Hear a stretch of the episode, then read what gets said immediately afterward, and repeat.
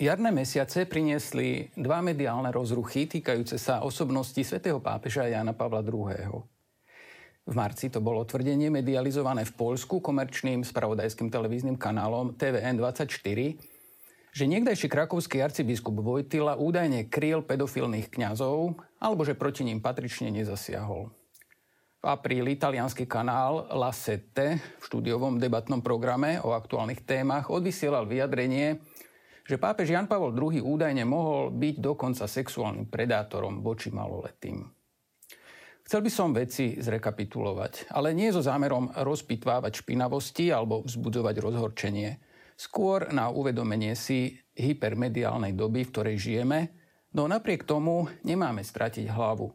A tiež ako prejav našej úcty k veľkému človeku, svetému pápežovi Jánovi Pavlovi II obetavému evangelizátorovi a vzoru lásky ku Kristovi. Človeku, ktorý pri svojom nástupe na Petrov stolec vyzval svet. Otvorte do Korán dvere Kristovi. A ktorý sa v roku 2000 verejne ospravedlnil za zlyhania cirkvy na rozličných poliach, čím dal vzor aj sekulárnemu svetu, že platia Ježišové slová Pravda vás oslobodí.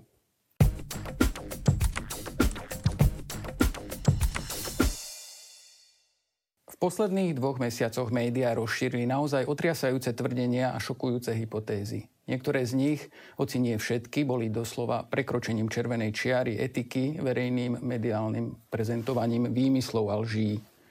Keď v talianskej inak serióznej televízii La Sette odvysielali zvukové nahrávky s vulgárnymi náražkami odsúdeného mafiána na adresu pápeža Jána Pavla II., a keď sa účastník štúdiovej debaty snažil o podsúvanie akéhosi verejného tajomstva, že vraj pápež Vojtila si pri svojich inkognito výjazdoch z Vatikánu chodil nemravne vyhadzovať z kopítka, vtedy zareagoval aj priamo svätý otec František. Nazval to urážlivými a nepodloženými uzávermi.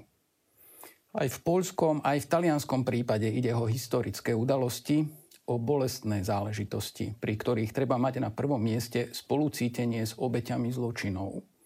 Áno, skutočne došlo k tragédiám, ale treba sa vyvarovať toho, že by sa nekritickou interpretáciou prameňov niekomu neprávom alebo neprimerane pripísala vina alebo zlý zámer. Čo teda bolo v skutočnosti povedané médiami na adresu svätého Jana Pavla II. Televízia TVN24. Prvé obvinenie zaznelo v týchto poľských médiách a okamžite vyvolalo ohlas v zahraničí poldruha hodinovom televíznom dokumente Marcina Gutovského s názvom Františkánska 3, ktorý 6. marca tohto roka odvysielala spomenutá polská televízia, opakovane zaznieva tvrdenie, že niekdajší krakovský arcibiskup a kardinál Karol Vojtila nedostatočne zasiahol voči pedofilným kňazom, ktorí sa dopustili zneužívania maloletých na území krakovskej arcidiecézy. V dokumentárnom filme sa tvrdí, že arcibiskup Vojtila v 60. a 70. rokoch minulého storočia, keď bol na čele krakovskej arcidiecézy, pri riešení niektorých prípadov kňazov, ktorí sa dopustili sexuálneho zneužívania maloletých, premiestnil dotyčného kňaza do inej farnosti, prípadne ho vyslal na štúdium do zahraničia alebo mu uložil pobyt v kláštore. Spomínajú sa tri prípady. Kňazi Boleslav Saduš, Eugeniuš Surgent a Jozef Lorenz. Reakcia svetovej tlače bola rýchla. No za pozornosť stojí, že všetci traja boli vedení v registri štátnej bezpečnosti ako spolupracovníci. Získaní na spoluprácu práve vďaka vydierateľnosti za ich trestnú činnosť proti maloletým. Dvaja z nich boli neskôr polským súdom odsúdení. Tretí z nich zostal žiť v Rakúsku, kde pôsobil v pastorácii a naďalej bol vedený ako spolupracovník štátnej bezpečnosti.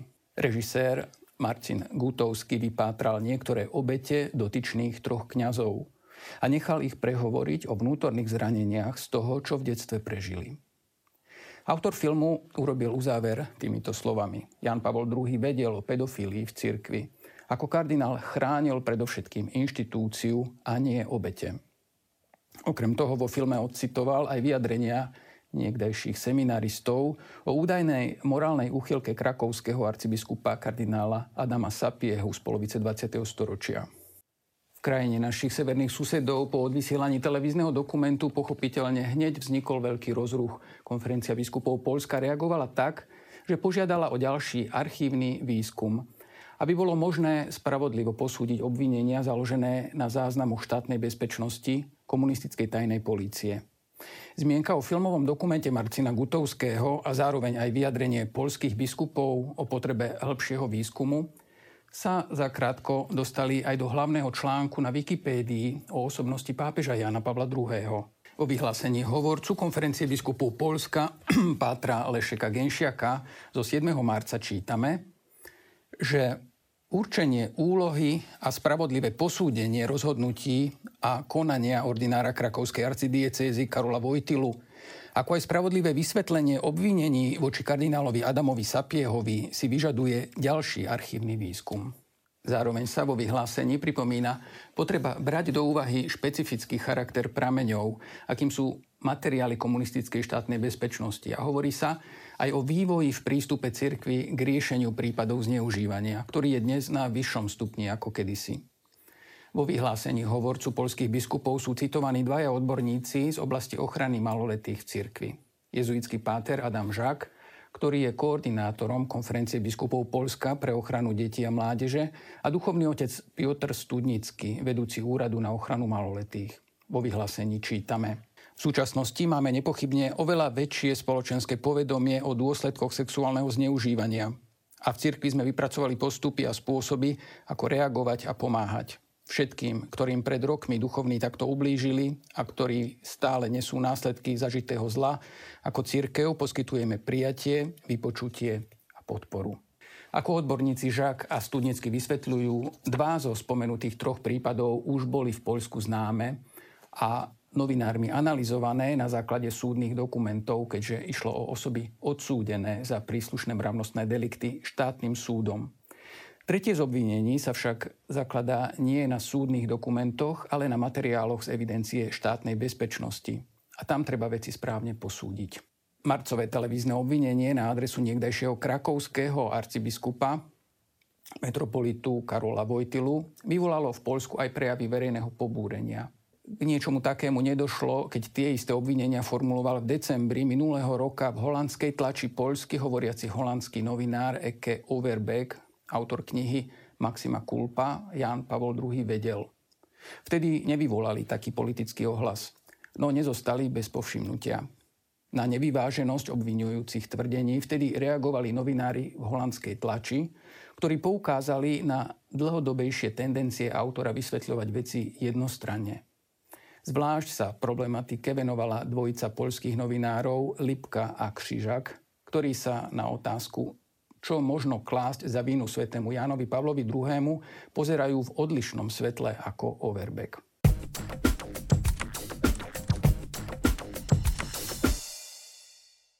Predseda Polskej biskupskej konferencie poznaňský arcibiskup Stanislav Gondecký sa 9. marca obrátil na verejnosť slovami. Vyzývam všetkých ľudí dobrej vôle, aby neničili spoločné dobro, ku ktorému nepochybne patrí dedictvo svätého Jána Pavla II. Poliaci by nemali zabúdať na požehnanie, ktoré dostali prostredníctvom tohto pápeža. Z tejto perspektívy, pokračuje arcibiskup Gondecký, šokujú pokusy o diskreditáciu jeho osoby a diela, ktoré prebiehajú pod zámienkou boja o pravdu a dobro. Arcibiskup Gondecký pripomenul, autory týchto diskreditačných hlasov hodnotia Karola Vojtilu subjektívne, často nehistoricky, bez toho, aby poznali kontext, pričom nekriticky považujú dokumenty vyrobené štátnymi bezpečnostnými zložkami za dôveryhodné zdroje. Arcibiskup Gondecký upozornil, že ešte za pontifikátu Jána Pavla II. sa v cirkvi začali dôrazné iniciatívy zamerané na vznik štruktúr a vypracovanie jednoznačných procedúr smerujúcich k ochrane detí a mládeže príkladnému potrestaniu vinníkov sexuálneho násilia a predovšetkým na pomoc zraneným osobám. Arcibiskup dodal, že obrana svetosti a veľkosti Jana Pavla II. neznamená, že nerobil chyby. Ak bol niekto pastierom cirkvy v čase rozdelenia Európy na západ a na sovietský blok, znamenalo to nutnosť čeliť náročným výzvam. Treba si tiež uvedomiť, že v tom čase platili, a to nie len v Poľsku, iné právne normy – bolo iné spoločenské povedomie a tiež iné zvyklosti pri riešení problémov, pripomenul polský arcibiskup Gondecký. Toľko k prvému prípadu, ktorý rezonoval v médiách v marci. Teraz si pripomeňme ten druhý, ktorý zaplnil stránky novín v apríli. Prípad Emanuely Orlandiovej. Ide o prípad spred 40 rokov. 15-ročná dievčina, dcera vatikánskeho zamestnanca, zmizla bez stopy 22. júna 1983. Naposledy ju videli v centre Ríma, keď išla z hudobnej školy. Okolnosti nasvedčujú tomu, že sa stala obeťou únosu, za ktorým mohli byť skryté záujmy niekoho, kto chcel vytvárať tlak na Svetú stolicu. No vyšetrovanie sa uzavrelo bez výsledku. Nikto nespochybňuje tragédiu preťatého života mladého dievčaťa a bolesť príbuzných. Kto žije v Ríme, vie, že každoročne sú 22. júna v okolí Vatikánu vylepené plagáty s tvárou 15-ročnej Emanuely a so žiadosťou o odhalenie pravdy. Ako by chcel niekto znova a znova naznačovať, že odpoveď sa azda skrýva priamo vo Vatikáne. Rozmanitých, občas až bizarných hypotéz sa v priebehu 40 rokov objavilo už najmenej 6. A zda si pamätáme starostlivé preskúmanie hrobov na cintoríne Campo Santo Teutonico vo vnútri Vatikánu v roku 2019. Svoj súhlas na to dal osobne pápež František, aby sa vyšlo v ústretí prozbe príbuzných, napriek tomu, že chýbali seriózne indície. Výsledok bol negatívny. Hľadané kosti sa nenašli. Na žiadosť Emanuelinho brata Pietra Orlandyho však bola kauza v januári tohto roku Vatikánskym súdom znovu otvorená. A na pôde talianského parlamentu bola zriadená komisia na prešetrenie prípadu. Možná súčinnosť pri vyšetrovaní medzi Vatikánom a Talianskom sa považuje za pozitívny signál. Vatikánsky promotor spravodlivosti, prokurátor Alessandro Diddi, venoval 11. apríla 8 hodín stretnutiu s právničkou rodiny Orlandiovej Laurou Zgro, aby si ju v plnej miere vypočul. Pietro Orlandi v ten istý aprílový večer vystúpil v talianskej televízii La Sette v programe Di Martedì, ktorý má formát debaty o politike a aktualitách pred tlieskajúcim komparzom. Moderátor Giovanni Floris ho privítal v štúdiu spolu so spomenutou právničkou. Orlandy, ktorý dostal slovo, vyhlásil, že treba rozbehnúť 360 stupňové vyšetrovanie, nikoho nevynímajúc. Kauza sa v minulosti považovala najpravdepodobnejšie za prípad medzinárodného terorizmu. No, Pietro Orlandy uviedol, že treba pracovať aj s hypotézou pedofílie niektorého z vysokých vatikánskych predstaviteľov, ktorej obeťou sa Emanuela mohla stať. Vyjadrenia z jeho úst pripomínali rúbanie sekerov hlava nehlava, akoby nadhadzovanie akejkoľvek nepodloženej hypotézy, aj tej celkom absurdnej a hrubo útočiacej na dobré meno pápeža svätého Jana Pavla II., ktorý bol v tom čase únosu pápežom. Orlandy okrem iného povedal, že sú vraj verejným tajomstvom zvyklosti polského pápeža, keď vychádzal po večeroch z Vatikánu s dvoma polskými monsignormi, a to určite nie, aby požehnával domy na tieto slova, ktoré povedal so zvláštnym akoby spikleneckým úsmevom, zakrátko ostro zareagovala Sveta stolica ako na hrubé nadsti utrhanie. V kauze Orlandy sú známe aj ďalšie hypotézy, napríklad hypotéza finančníctva, čiže otázka prepojenia Vatikánskej banky s talianským podsvetím. Na podfarbenie zaradili do spomínanej relácie televízie La Sette aj video ukážku z Netflixového seriálu Vatican Girl – kde rozpráva niekdajšia spoločníčka bossa mafie, ktorá je od burlivej minulosti vážne poznačená drogami. Najväčší rozruch však spôsobilo, keď v televíznom priamom prenose pustili časti audio nahrávky člena mafiánskej bandy Maliana, kde odsúdený kriminálnik hrubo napáda dobré meno pápeža Jána Pavla II. Niektoré časti ani samotná televízia nepovažovala za hodné reprodukovania, keď ich vypípala. Zaradenie invektív z úst mafiána do verejného vysielania bolo nepochybne prekročením červenej čiary. Ako prvý na učierňovanie zareagoval kardinál Stanislav Dživiš, ktorý bol vyše 40 rokov osobným sekretárom Jana Pavla II. Sú to hanebné narážky, nezmyselné obvinenia, nereálne a smiešne, uviedol kardinál. Edičný riaditeľ vatikánskych médií Andrea Tornielli v komentári k odvysielanému programu televízia, televízie La Sette napísal Celá vec bola prezentovaná ako dôveryhodné prezradenie tajnosti a bola sprevádzaná niekoľkými posmešnými úsmevmi, ako by to bolo verejné tajomstvo. Aké sú dôkazy? Nie sú žiadne. Sú stopy? Tých je ešte menej. Sú svedectvá aspoň z druhej alebo tretej ruky? Nie je ani len tieň pochybnosti. Iba anonymné ohováračské obvinenia slova, ktoré Pietro Orlandi sprevádzal zvukovým záznamom pripisovaným samozvanému členovi skupiny Banda della Maliana, ktorý tvrdí tiež bez dôkazov stôp svedectiev, overení či okolností, že Ján Pavol II ich spolu vzal do Vatikánu, čím myslel Emanuelu a ďalšie dievčatá. Potom, aby sa skoncovalo s týmto neporiadkom, sa údajne vtedajší štátny sekretár obrátil na organizovaný zločin, aby problém vyriešil. Je to šialenstvo. A to nehovoríme preto, že Karol Vojtila je svetý alebo že bol pápežom, pokračuje Andrea Tornielli, edičný riaditeľ.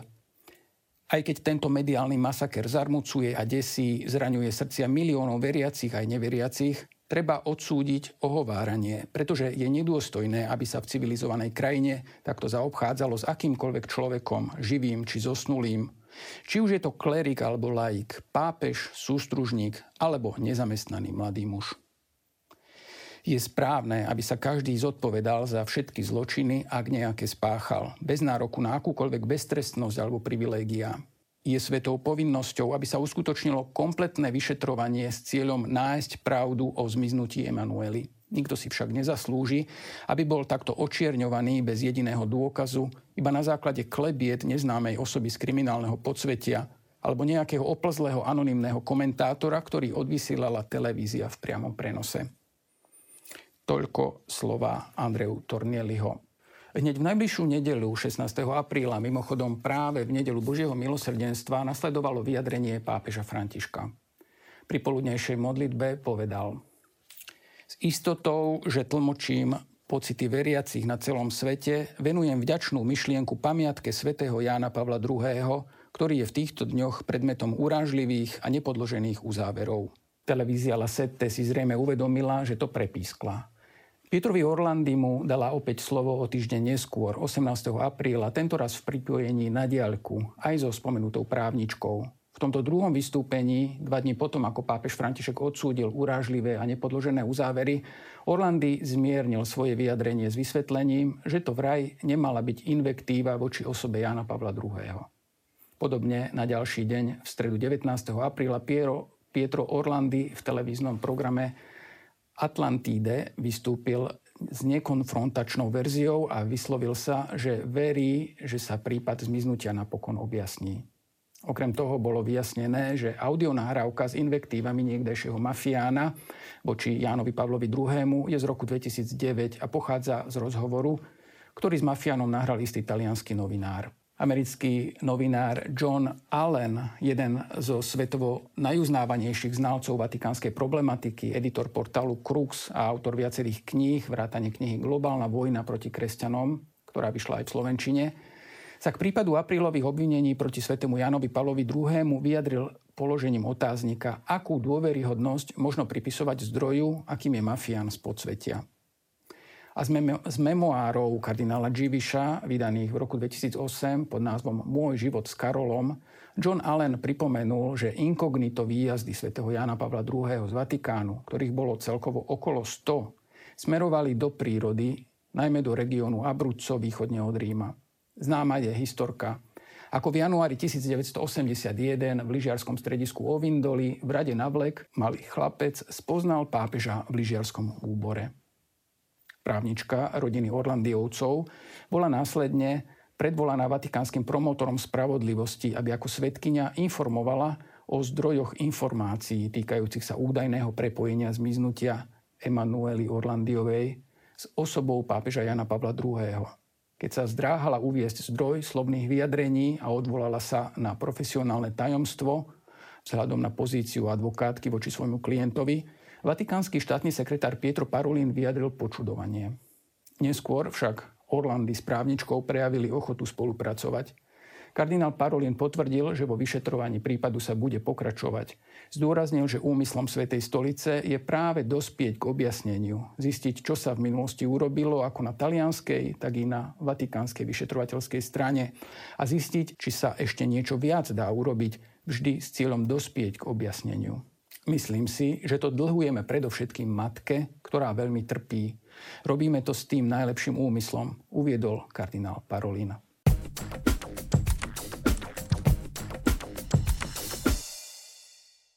Čomu nás to všetko učí?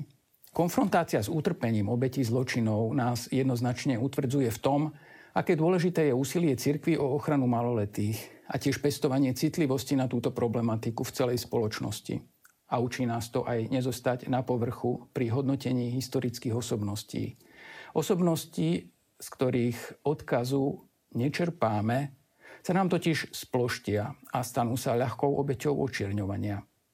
V súvislosti s prvým prípadom týkajúcim sa Polska si vypočujme vyjadrenie arcibiskupa metropolitu polskej diecézy Lúč monsignora Gžegoža Riša.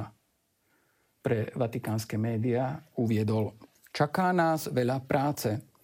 Ukázať spätne pápeža ako niekoho, kto viedol cirkev, viedol ju veľmi krásnym a odvážnym spôsobom, konfrontujúc ju aj s jej vlastným zlom – pre mňa je to určitý paradox, taký dramatický, že pápež je obviňovaný zo zametania zla pod koberec. Obvinuje sa pápež, ktorý bol vlastne prvým pápežom, ktorý mal odvahu vyzvať cirkev na spýtovanie svedomia. Nehovorím ani o jeho legislatíve, o legislatíve týkajúcej sa pedofílie, ale širšie. Mám na mysli rok 2000 a tú výzvu na očistenie pamäti, a to zúčtovanie s minulosťou cirkvy v takých kľúčových témach, ako je inkvizícia, náboženské násilie či antisemitizmus. Koľko bolo takých tém, ktoré odvážne predložil. Nikto pred ním to neurobil. My si to žiaľ vôbec nepripomíname.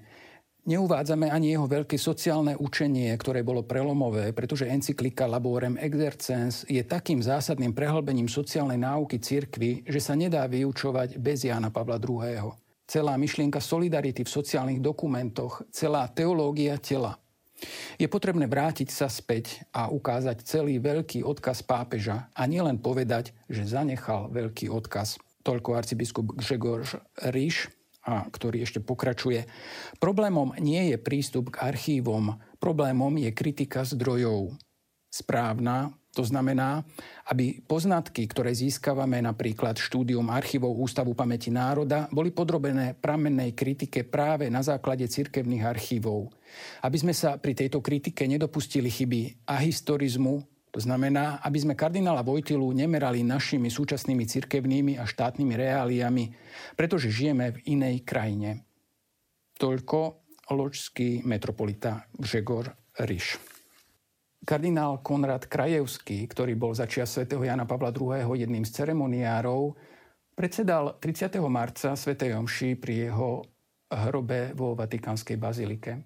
V homílii o ňom okrem iného povedal Pomohol nám stať sa slobodnými, pretože sám bol slobodným človekom, pretože ten, kto žije podľa Evanielia, sa stáva skutočne slobodným človekom.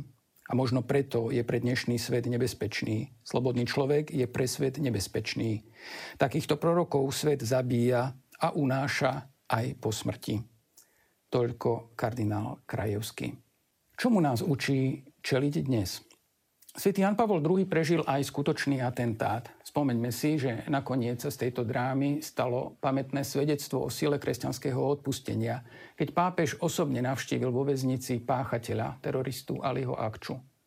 V prípade mediálnych atentátov je terčom kredit osobnosti. V tomto prípade už zosnulého pápeža. Učebnicovým príkladom drastického mediálneho očiernenia bola v roku 1963 divadelná hra nemeckého dramatika Rolfa Hochhuta Der Stellvertreter zástupca, ktorá vykreslila Pia 12. ako tichého sympatizanta Hitlera. Pre úspešnosť mediálneho atentátu netreba ľudí presvedčiť dôkladne. Stačí, aby sa ujala nálepka kontroverzný. Kontroverzný politik, kontroverzný vedec, kontroverzný pápež aby zostala rezonovať otázka, nie je na tom azda čosi pravdy?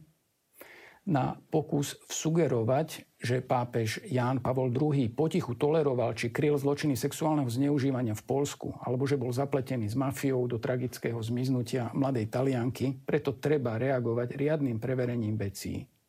Preskúmavanie hodnovernosti obvinení si za každým vyžiada nejaký čas, kús poctivej práce a premýšľania. Spomenuté mediálne obvinenia nás rozhodne vyrušili, niektorým možno aj vydráždili nervy, ale na druhej strane nám slúžia ako podnet udržiavať si živú pamäť.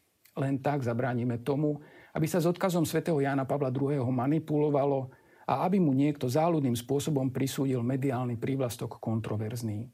Novinári konajú záslužnú prácu a sloboda informovania zaiste nie je slobodou nadsti utrhania.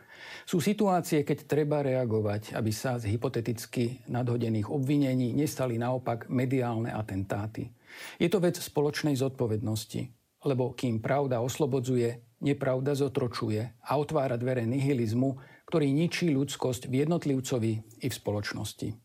A tieto mediálne rozruchy nám tiež pripomenuli, že televízia ako priestor verejnej debaty je prostredím, v ktorom majú platnosť požiadavky etiky úcta k pravde a k úcti ľudskej osoby zavezuje aj v médiách.